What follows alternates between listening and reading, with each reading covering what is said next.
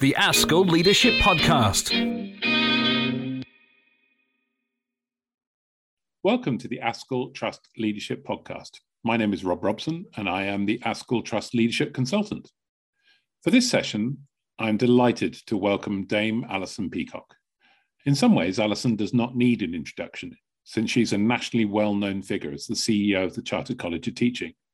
But it was fantastic to welcome her to our podcast and for her to give us a little time in her incredibly busy schedule. I am, of course, going to introduce Alison because it'd be rude not to, but there is a huge amount to say about her massively successful career and the contribution that she's made in education. I suspect Alison doesn't actually know this, but we were head teachers in the same local authority for a few years, where Alison was flying at the time. Alison's one of those teachers and leaders who are rare in education, in that she's worked and led in both the primary and secondary systems. She took a single form primary school in special measures, and within two and a half years, it was rated outstanding by Ofsted. But for me, the most impressive part of her journey was the establishment of the Wroxham Foundation, with its Learning Without Limits, inclusive, creative approach to school improvement. It is fascinating in this podcast to hear Alison talk about that journey and how the lives of young children at the school were improved immeasurably, but not using a rather formulaic approach, but having the courage to do things differently. As you can imagine, her work at Wroxham and subsequently has meant that she has had a number of educational research publications and books, including in the areas of inclusion, pupil voice, and one of my favorite pieces of work, because it was led by one of my very favorite people, Professor Donald McIntyre, looking at classroom practice and pedagogical approaches. Alison has been the recipient of a number of honours, including the DBE for Services to Education, an honorary doctorate from the University of Brighton, and she is one of the very first female honorary fellows of Queen's College, Cambridge. So welcome, Alison. It's great to have you here. Please do start by just telling us a little bit about yourself and your background. Yes, of course. So I've been thinking uh, this morning, I've just been talking to somebody about assessment and all of the issues around assessment. And I think for me, a driving part of what I've done as a teacher and a head teacher and now doing is around, you know, I'm really moved by the need for greater social justice. So all of the work that I did as a teacher, as a I was researched, my classroom was researched for Learning Without Limits with the University of Cambridge.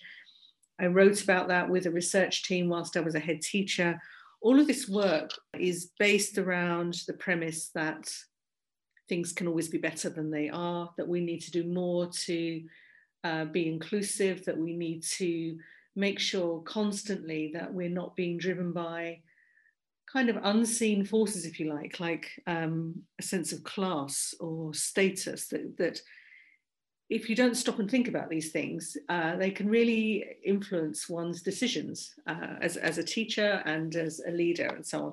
So, really trying to kind of strip some of that back and see what goes on. And th- those kinds of, uh, you know, that kind of core purpose goes beyond just what am I going to teach today with my class. There's always been something in me, right from the very first days when I first started teaching, about trying to make sure that everybody had a chance, trying not to write anybody off, um, trying to find a way through for the youngster that didn't seem to be able to understand, you know, trying not to make assumptions about all children being the same. And then also wanting, I can remember my first ever parents' evening that I did when I was a secondary teacher, and really wanting to connect with every one of those parents and tr- try and help them feel reassured that I knew their child and I was doing my best to support their child in their learning. Because every parent wants their teachers to, to, to, to behave like that, I guess. So that's been right at the heart of everything. So you know, I've spoken in lots of in lots of places about the fact that I've worked in secondary, I've worked in primary, I've worked with advisors, so I became a head teacher of a school that was in special measures. You know, people are probably fed up of hearing those stories. But underneath all of it is the constant factor of wanting to make teaching better for teachers, but also really importantly, of course, for children and for communities. And the work I'm now doing at the Chartered College brings all of that together. Of course, it does. The, the, the better our teachers, the better the, the life chances for our youngsters, the more that teachers are respected and understood by wider society, the greater the chance they have to make the difference they need to make. So, yeah, it might sound a bit noble, but essentially, these are the things that, that have driven me all the way through. Okay, and I think that those I'm, I'm, not sure that noble's a problem, is it? Um, that's okay. I think that's okay to have a, a, a, driving purpose behind your career and your life. Can we just go back to you taking on a school as a head teacher that was in special measures? Because some people might consider that not to be the smartest thing on earth in terms of a career, but it clearly hasn't damaged yours. well, yes, exactly. So, so it was the second. It was a primary school. The second headship interview that I had. The first one uh, I went for the interview and tellingly, when they phoned me to tell me I hadn't got the job, I was kind of relieved. So that tells you everything, really, doesn't it? And the second one I went to look round was the school where I was subsequently appointed. And that was a school, essentially, it was a school where hope had been lost. And I can draw lots of parallels now. This sounds quite dramatic, but I can. I can draw parallels between the feeling I had when I looked around that school and thought, maybe there's something I could do here. I don't know how I'm going to do it, but maybe the, it was kind of a, a, a, sense of needing to do something to make it better. And I can draw a parallel in my mind with moving from that school when it became very well known, and, and you know we'd done a lot in that school and it achieved a lot, to moving to the chartered college and thinking, here's here's something I could do that could really make a difference to our profession, that could really make a difference um, on a broader scale, which I'd been trying to do from the position of being a head teacher. So I went to that school. It was in special measures. I told the governors in the first well, I went when I went for the interview that um, under my leadership, they said to me, "What you know? What where will this school be in three years' time if we appoint you?" And I said, "You know, the, the aim would be for this school to uh, become a centre of excellence." And given that it had been in special measures for three years and was at the lowest possible point on the league tables, uh, that was kind of a bit of a I'm sure some of them thought, well, bless, what's she talking about? You know, this is a bit of a flight of fancy. But having a really clear vision for what you are setting out to achieve, for me, means that you're you've got a clarity about what you're trying to do, which means that you can bring people with you along the way. Because some of the decisions you will take as a leader are multiple and micro in their kind of intensity, but they all build together around, they all coalesce around what's your purpose? Why are you doing this? What's your vision? And if you're not clear what your vision is, every one of those micro decisions has the potential to pull apart from another one, as opposed to alignment, which I feel is fundamental to being able to do what essentially is an impossible job, which is leading one school, leading a group of schools, leading the chartered college. Everything that you do needs to be aligned with core purposes because then everything amplifies everything else and even when you're in the moment trying you make decisions and you're trying to do it quite often it feels intuitive and you're not necessarily referring back to your core purposes overtly. If you believe deeply in what you're doing then naturally those things will align. And that for me is the most fundamental part of leadership is knowing not only what you're doing but why you're doing it and everything then reinforces everything else. And when you face a period of challenge which inevitably one always does. However good things are today, there's always the potential for something to happen tomorrow. That really stands you in good stead because it's when you're really challenged in terms of what's the decision I need to take that you can be supported by referring back to why is it that I'm doing this? What are the things that we've set out to do? If we take this decision, will this impact positively on those goals or will it detract from them? Is it a distraction? Is it is it taking me away from what I've said we're going to do? Yeah, that's pretty much held me strong all the way through, I think, in terms of what I'm trying to do. So one of the things I noticed when you were talking about that, um, about the okay, so this is where the school's going to go, is you used the the term centre of excellence rather than the term Ofsted outstanding. What what was the reason that you didn't, given that the school was in an Ofsted grade four inadequate? Um, why didn't you use the Ofsted measurement as, well, as a measure of success? Well, the reason is I've never, I haven't been driven by Ofsted being the gold standard. For me, the gold standard was about So I was working with academics, okay, from the University of Cambridge. Uh, and I was more worried about impressing them and bringing to life all of the theory and values and research and thinking that I had done about how children learn and um, what's necessary for a childhood that, that enables you to flourish as an individual. Now, all of those things, in, uh, you know, and included within that, of course, are you know high levels of um, attainment and achievement, but that sense of flourishing as as a person, for me, is a is a higher set of aims than getting a judgment on the school related to which category we were in. Clearly, I was delighted when the school became outstanding. It was outstanding within three years of, of my leadership. That wasn't something that, that was down to me, that was down to that collective endeavor, all of us working together. But it was driven by that vision that I've talked about. And obviously, as the leader of the school, I was I was wanting that vision to be real. So you know, obviously getting that that accolade, if you like, was part of the journey. But for me, the real journey was that that much broader one.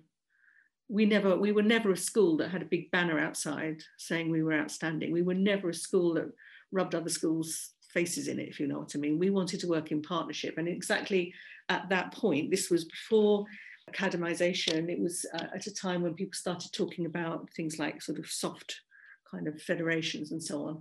At that time, um, in the town where my school was, there was um, a school closure that was imminent, and we'd started a group of head teachers. We were working together. We were working with a local authority at the time. We got um, some money to start to think about our leadership in each of our schools. We were sharing development plans. We were visiting each other's schools. You know, this was really quite forward thinking, way before you know, the, the, the, the most recent view of, of um, uh, multi-academy trusts and so on. So for me, it was much less important that, that, that, our school had got that label. What was much, much more important was how can we work as a community across our group of schools? How can we learn from each other? And if you like, it kind of means that you've sort of staved off that kind of wolf at the door, the, kind of having to look over your shoulder and think someone's coming to make a judgment. It was just useful that they'd gone away and that they'd been happy. It was very useful because it took us on the next step. And um, mind you, they kept coming back, Rob, I have to say. Uh, so I had, in the period of time when I was a head teacher, there were nine inspections from Ofsted, um, three before we became out of special measures, and then subsequently they judged this, they did a whole school inspection three times in my headship three times we were judged to be outstanding, but each time they came, I was kind of terrified that maybe we weren't going to achieve that again. You know, just how awful would that have been? And I wouldn't be talking to you now, actually, if any one of those had, had gone a different way, I would have bowed out. This is how this is how much this is it's such high stakes in our system. And when I talk to HMCI about this, her view is, well, nobody needs to be worried if they've got nothing to hide. But actually, the whole point of being a teacher is that you've always you've always got a kind of better version of everything that you've done that didn't quite go in the way that you wanted it to. So there's always kind of like oh well we got this but they just because they didn't see this you know. So if, from my point of view there was a degree of getting away with it which i always kind of felt after they'd gone. I was always so delighted that thank goodness you know we've got away with it again. Isn't that good? Now we can carry on so they, they really can be they i think the personally, I think the accountability system is far too influential in everything that goes on in our schools. We need we need to pare it back. We absolutely do, because otherwise it it it, it can just drive you to distraction. And I can think of a school down the road from where I was teaching, where the minute they got um, an Ofsted judgment of good, almost the next day they were then striving to become outstanding. You know, they're right. This is what we've got to do now to become outstanding. And you feel like, oh my goodness me, you know what? This is relentless. So that centre of excellence point, I think, a centre of excellence not necessarily pinpointed just on your school, but in working in partnership with others. And we subsequently became a teaching school. And exactly what we were doing there was what can we do to raise everybody up rather than point out, you know, failings. It's about everybody's collective success. That's I feel that's where the energy needs to be. Did you feel by the time you left, did you feel you, you, you were a centre of excellence, or was that still something you were still striving towards? Well, if a centre of excellence could be determined by do you have coach loads of teachers coming internationally into your car park to meet your children and look around, then yes. we were leading the way for a while because we weren't assessing using national curriculum levels. We had other methodologies that we were using. The standards were high. The children were joyful. The retention rates of teachers were excellent. And we were doing all kinds of things in the school that were kind of examples of why not, you know. So we were one of the first advocates of Forest School, for example. We used our environment, we had, we had a lovely environment in the school, but we used the environment to make sure that the children were aware of you know, we had chickens, we had gardens, you know, we were doing all kinds of things. Um, and then, you know, famously, we, we bought a double decker bus on eBay because it was another space that we could use. And we, so uh, the, the, the kind of sense of the art of the possible was very much part of the school. We, we were award winning for um, creativity and so on, became a school of creativity so th- there was clearly a lot of recognition that was being given and and i was i mean i again this is part of sort of who i am really as a teacher because even when i was in my job as an nqt in my first school and it was a it was a tough school with um, Passmore's comprehensive in harlow even when i was an nqt i i said i wanted to work with a local primary school and i would go and teach drama during the lunch times to um, year sixes with a view to trying to support transition. So there's always been a kind of energy around wanting to work collaboratively, wanting to give the children a sense of look what you're doing other people will notice. It's, uh, it genuinely is not about me. It's genuinely about what can we do to buoy up the community so that so that people feel like oh gosh look now we can try something else. That that was good. It, people noticed this and they were supported and they were helped and they were inspired. That's that's a kind of a way of leading by example that is that is about buoying other people up is essentially what I, I find really motivating. That's why I do what I do. Can we just go back to that point about partnership being energetic? Energetic for who? Energetic for you or energetic for other people as well? So partnership being energetic, uh, that's interesting, isn't it? Why have I said that? I think it's because what happens typically when you get a group of people together and you sort of begin to say what might be possible, people are very energized by the idea that they can do something differently, that they are going to gain some affirmation from working together, and it sort of takes them beyond where they currently are. So if I think about one of those first partnership events we had, we, uh, we were all gathered together in one of the schools. Uh, teachers from each of the schools were there. So I don't know, there probably about three teachers from each school came along. And together with the head teacher of that particular school, I remember we were talking with the, with the teachers in the room and saying, okay, we really want to focus, our focus is on improving writing across this group of schools.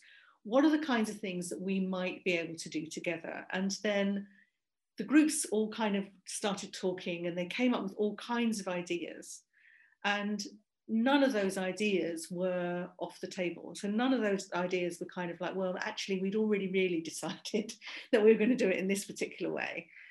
So that meant that the teachers kind of really began to think, oh, well, how might this work? And one of the ideas that, that subsequently some of the teachers then traveled to Birmingham to share was around uh, setting up a radio station. They were saying the more that children are able to talk for a purpose and build their confidence in talking, the, the hypothesis was the more likely they are to be able to write coherently, because if you can speak coherently, you need to be able to do that first. And so through the medium of something like establishing a radio station, how brilliant would that be as a kind of really motivating thing to do, something that could happen at lunchtime, something that might be able to happen in the last 15 minutes of the day, could they broadcast to all the classrooms in the school? How would it work? All this kind of thing. So a group of about three schools all started working on this. And there was just a genuine sense of excitement around it. And, and also, it's really important with these things that you then make sure they come to fruition. So we did set up a radio station. We did work with the BBC. We subsequently moved that radio station to the bus so that it broadcast out onto the playground at, at lunchtimes. So that's what I mean about being energy giving. It's about sort of having ideas, refining those ideas, discussing them together. Very different from a group of teachers coming together, maybe in a moderation meeting where they're all having to justify their grade. You've got a similar sort of sense of partnership, but a different kind of set of purposes. You also talked earlier about working with academics from Cambridge University. I'm not sure that in some places that's that popular at the moment. So what what did you get out of working with Cambridge? So I'd done my masters at Cambridge and subsequently one of the tutors that I'd worked with invited me to be part of a project with the University of Sussex because he'd moved there and our children were involved with this and again that was another kind of we all got on a minibus we went down to Brighton the children were involved. These, these were primary children. The primary children were involved with secondary students, and there was a big sort of conference, and they were all contributing. And it was, it was, you know, it was one of those things that that there was a lot of excitement about in the school. And when he then subsequently said to me, "Well, there's another project that we're now looking at. We're looking to get some funding to think about schools where they don't label children. Would you be willing to be a teacher that we that we um, came to look at and came to visit your classroom and so on.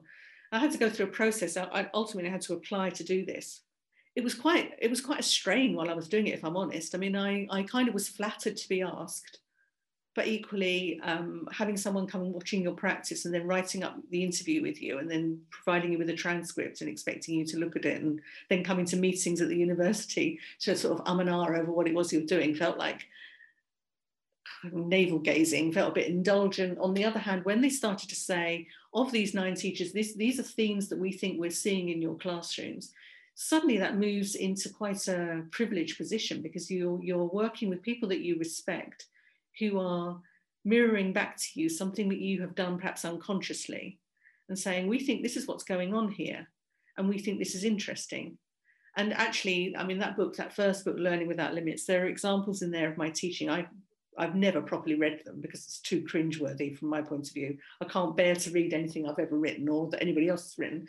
But the, the kind of thinking that they were drawing from that was there were certain ways of being as a teacher that enable and other ways of being that perhaps write write children off and they were saying we we think there are some enabling things you're doing that feels very affirming that's quite encouraging that's probably one of the reasons that i unconsciously thought, if I take on a school in special measures, maybe there's something I can offer.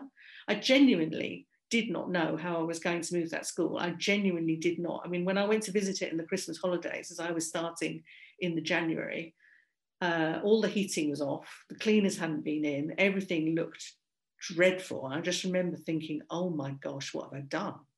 You know, what have I done? I don't know how to do this and then on, and I went into the head's office, which was my office, but it didn't feel like it was my office. And on the table there were all kinds of things for me to sign, and I remember thinking, I've got no, I don't know whether I can sign this or not, and do I even know if there's any money in the bank? Can I sign this check? I don't know. It's only me. It may be that that research, being involved in the research, gave me more courage because I felt as though there were people who'd thought deeply about children who had encouraged me to read a lot about leadership you know, I did that before I before I took up that job. I read a lot of books about leadership because I really wanted to understand what were the theories, what was I what was I getting into, and how could I contribute. In the same way that a, a number of years later, I started reading books about how can you give a speech because I've never given speeches, and people were asking me to go and talk at things. And I wanted to make sure that I understood the theory of what I was doing. So sometimes maybe things look a lot easier than they are. You have to work hard to look like you're successful, maybe. Good to hear that you suffer from imposter syndrome in the same way as everyone else does as well.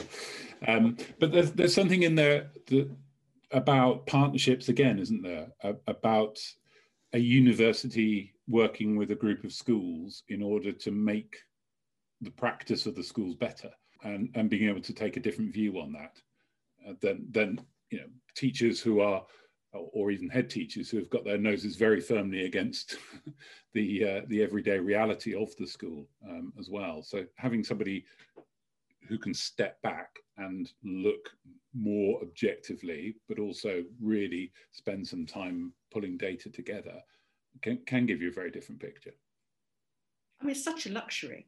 Mm. I used to go for meetings with a team of four researchers monthly for, for a number of years, actually. And they would be saying to me, What's gone on in the school in the last month? What's happened? And I would just be talking to them like I'm talking to you now. And they would be scribbling down notes. I did keep a journal as well. They asked me to keep a journal, uh, which I did. And that was a journal of, so I'd be looking to the week ahead and I would write down the things that were coming up and the things that I was worrying about and you know, things that were going on. And then the following weekend, I would go back to that and write against that what actually happened in comparison with what I was worrying about or what I was thinking about. And that was a real discipline because obviously I was working incredibly hard. Keeping a journal on top of everything else felt like it was, oh my goodness, you know. But once I'd got into it and started doing it, it kind of felt a bit compulsive. I almost felt like I needed to be doing it in the holidays as well, but I didn't. Uh, and when you were sort of going back to read it subsequently, trying to sort of tease out what was going on and trying to understand a bit more about the leadership decisions I was taking, which, as I say, you take them thinking it's just intuitive and it's just, isn't this what everybody would do in this circumstance? And then when you start to keep a journal like that, you realize that there are all kinds of decision points all along the way where you could choose to do something very different. That taught me a lot about uh, my own sort of style of leadership. It taught me a lot about the things that really worry me and the things that motivate me and that was helpful, especially talking to those colleagues as well, and sort of listening to the questions they were asking me about things. So I kind of learned from that about a, a sort of deep relentlessness, which is uh, to, to try to constantly achieve the goals that I've set. You know, I, I'm pretty tough on myself around that. I'm not very forgiving of myself if I fall short you know, it's painful to fall short. And I, I worry about this kind of um, thing that teachers are constantly saying in schools to their children about make mistakes. It's great to make mistakes. I'm like, I hate making mistakes. I do, you know. Uh, and if I do make a mistake, or if I, uh, particularly if I feel I've upset somebody, I feel mortified by that. Know, I will always try to find harmony if I can find harmony. So all of that's quite hard work. But then also the other thing that was quite revealing was that I have a low boredom threshold. So I'm constantly wanting to do new things and try new things. And also that creativity comes in many forms and it isn't about whether you can draw nicely. Creativity and divergent thinking are very close. So there's a lot about my leadership style is about looking at a situation and thinking, okay, what what could we possibly do here that might be able to make a difference? And it typically wouldn't be something that you would actually find in any of those books that I was telling you I'd read before I became a head teacher. And it certainly wasn't something I would have found out on an NPQH. I think the whole thing about reading books is interesting. I, am a compulsive reader about leadership. I'm always reading, and I don't think I. I've come to the conclusion that I don't read one looking for one thing. I'm reading. My brain is matching up different things, things that that chime, things that uh, connect up. Is that the same with you, Rose? Yeah, absolutely. Absolutely. I'm not reading with a view to finding the answer. I'm reading with a view to understanding the problem. And the, and the, and the problem is, uh, is not solvable because the, the, it strikes me the job of leading a school, the job of being a teacher, frankly, is so complex. All of the relationships, all of the uh, work that you're trying to do to improve outcomes, the environment, the well-being, you know, all of these things are so interrelated, they're so complex, you're never going to get the job done. So being able to, as I say, being able to understand things like the process of alignment really helped me. When I when I came to some sort of understanding of that, I thought that's helpful because it helps me to organize what in my head what I'm intuitively trying to do, which is realizing there aren't enough hours in the day. So what can you do to optimize what you're doing to make to make the greatest effect I don't think I've ever got to the point of realizing there aren't enough hours in the day. I think that's what been, been one of my problems. Um, I like, I love the the phrase "deep relentlessness," even though I can't say it. I think it's a there's a that's a lovely phrase. I'm I'm going to hang on to that one. So thank you for that. So you go from being the head teacher of a very successful school, a centre of excellence, to being the CEO of the Chartered College.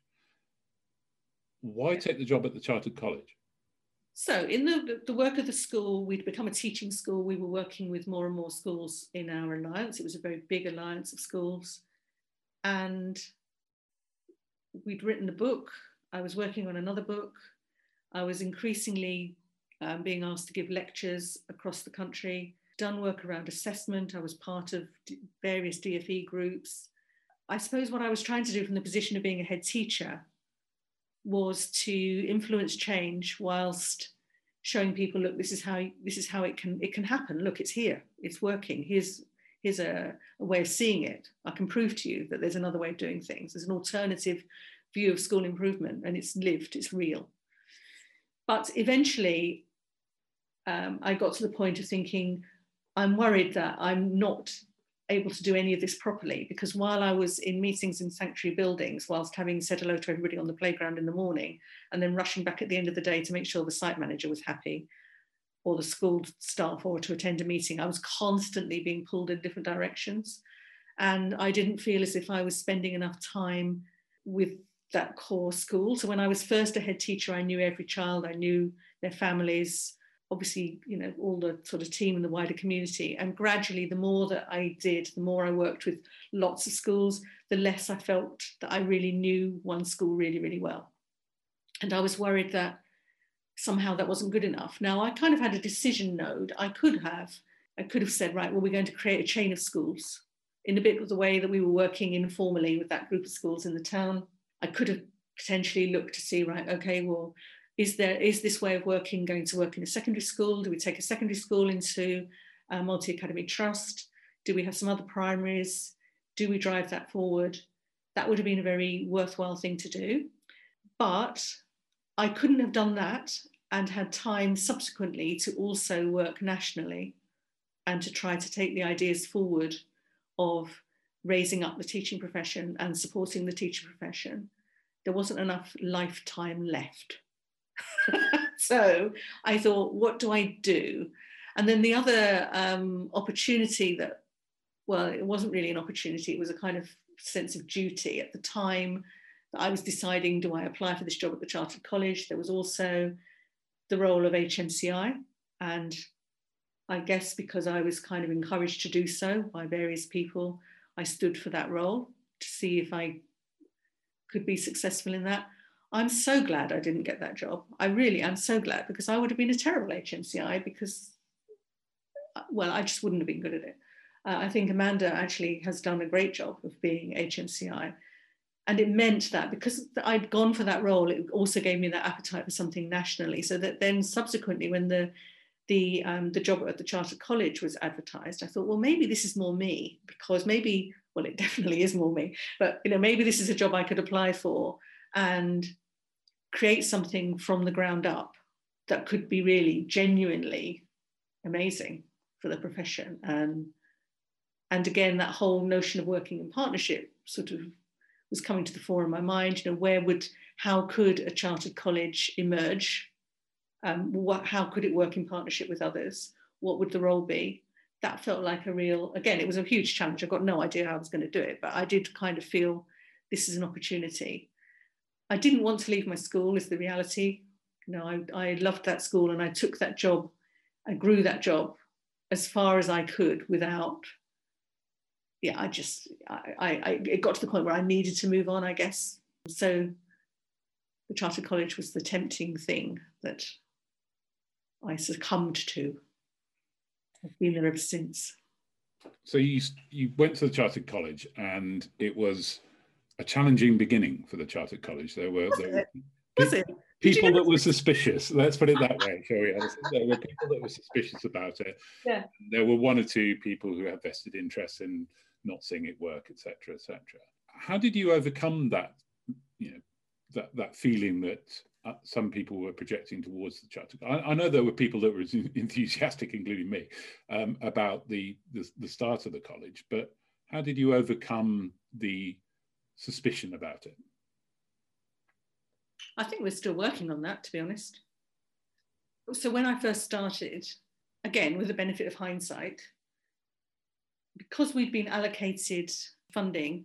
So Nicky Morgan signed off on her last day as Secretary of State. She signed off a grant fund for £5 million over four years to establish the college, which actually, when you think about your own school budget, is a pittance. But if you say to somebody £5 million over four years, you sound like you're very wealthy. So suddenly there were people who were beating a path to my door as a new CEO because they probably thought, oh, she's probably got a bit of cash to splash about. There were other people who were clearly very worried about the advent of a chartered college, given that there'd been a GTC. You know, was this a new GTC by the back door? What was what was the real purpose of it? You know, why would why would this have been put forward and suggested? You know, there were all kinds of worries about what we were doing.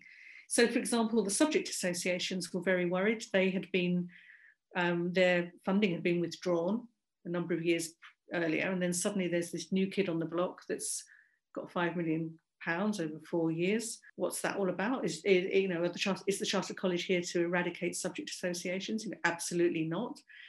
Some of the unions were really worried. Probably some of them still are to some degree. You know, what's the role of a chartered college? Is it in the union space? Well, no, because we're a professional body and our whole vision is about building the expertise of teachers through and career pathways and opportunities for them to learn throughout their career and be supported and engage with you know, evidence informed practice and so on. But some of the some of the unions were nervous about that because of, of the origins of it and where the funding had come from and so on. And I think now that we've moved into a stage of being independent, that's helpful in that space.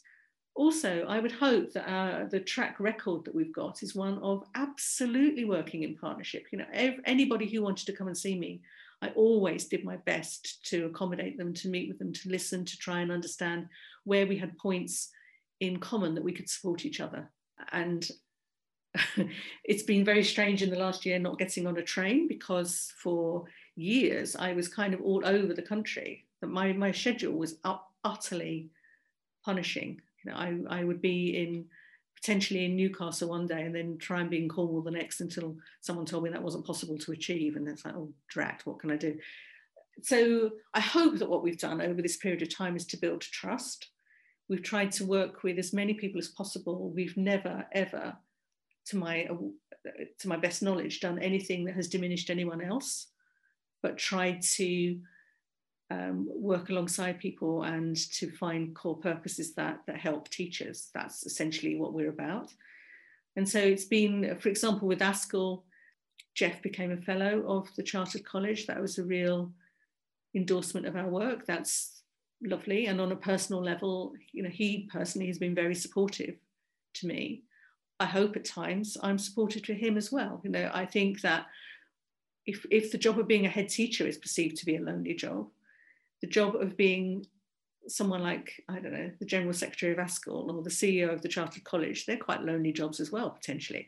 Except that I I will always talk to people and I've never really been lonely. I've never been lonely, but but the, the responsibility is quite a big one. You know, um, yes, I think it's all about how you connect with people and how you find people that are willing to listen to you and that want to help you, but also that you want to help them. There's a mutuality that's really key, I think. So the Chartered College is part of a system, clearly.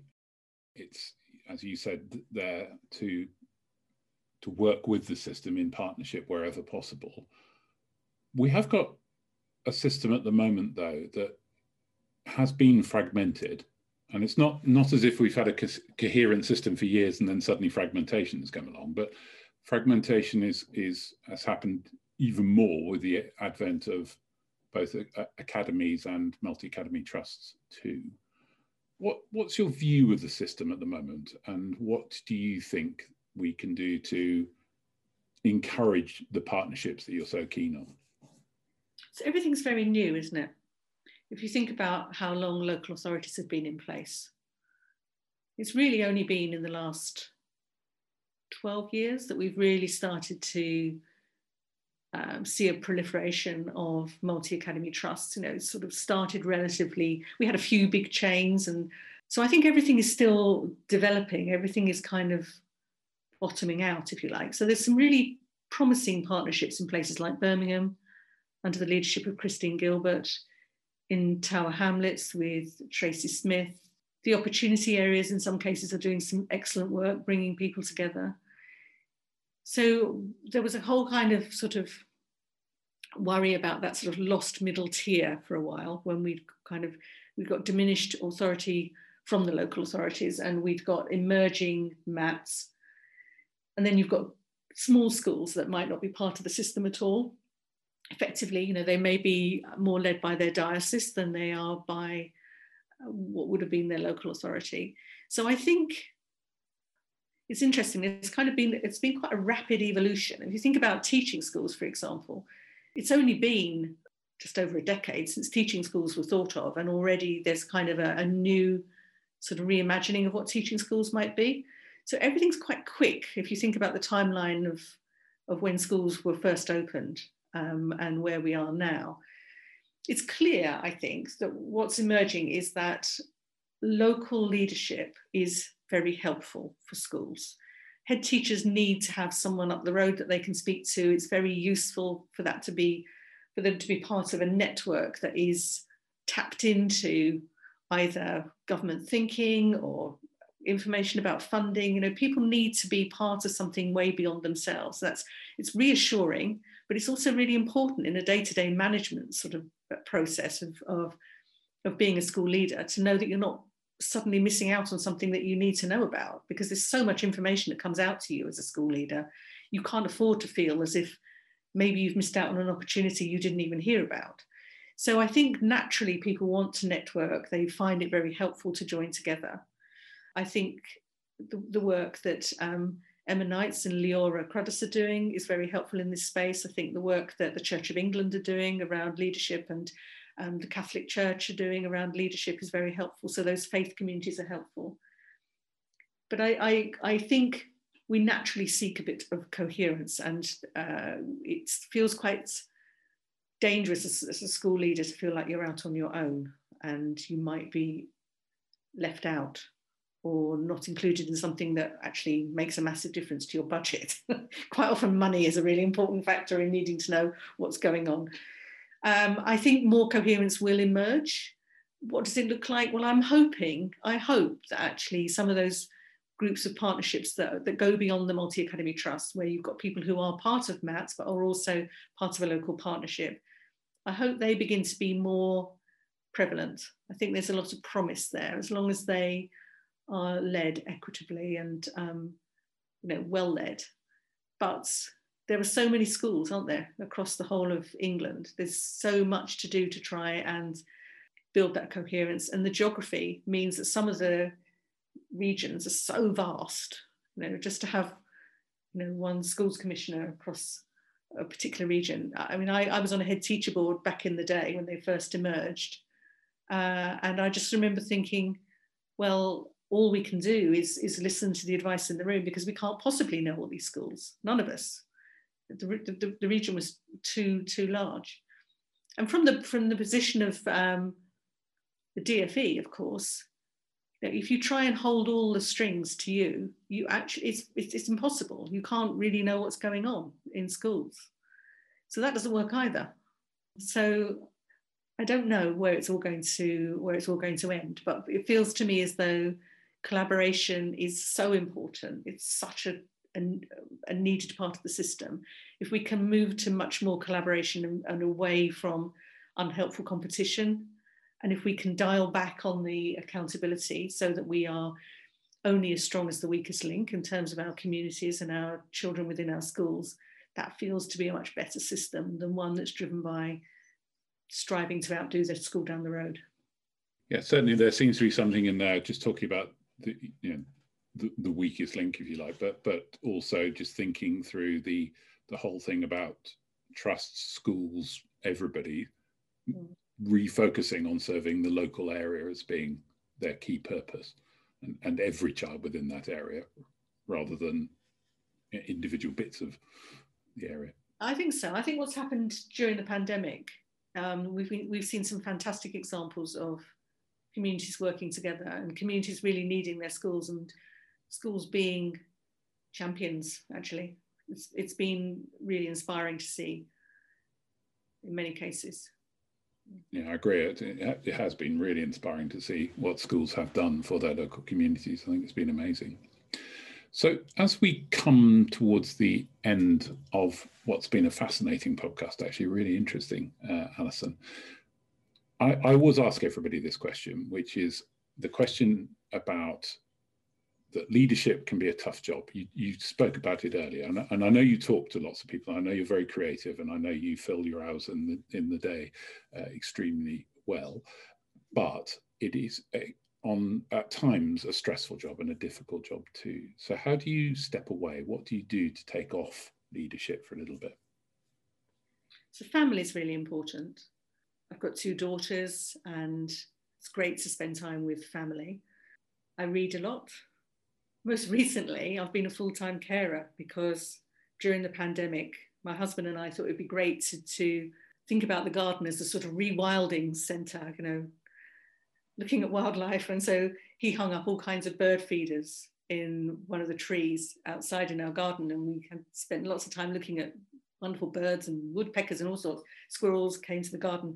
And then in November, he was filling the bird feeders and he fell off the ladder and he broke his leg and his ankle. So actually, I haven't got any time really to do anything other than work and provide food on a tray to someone with his leg in the air upstairs.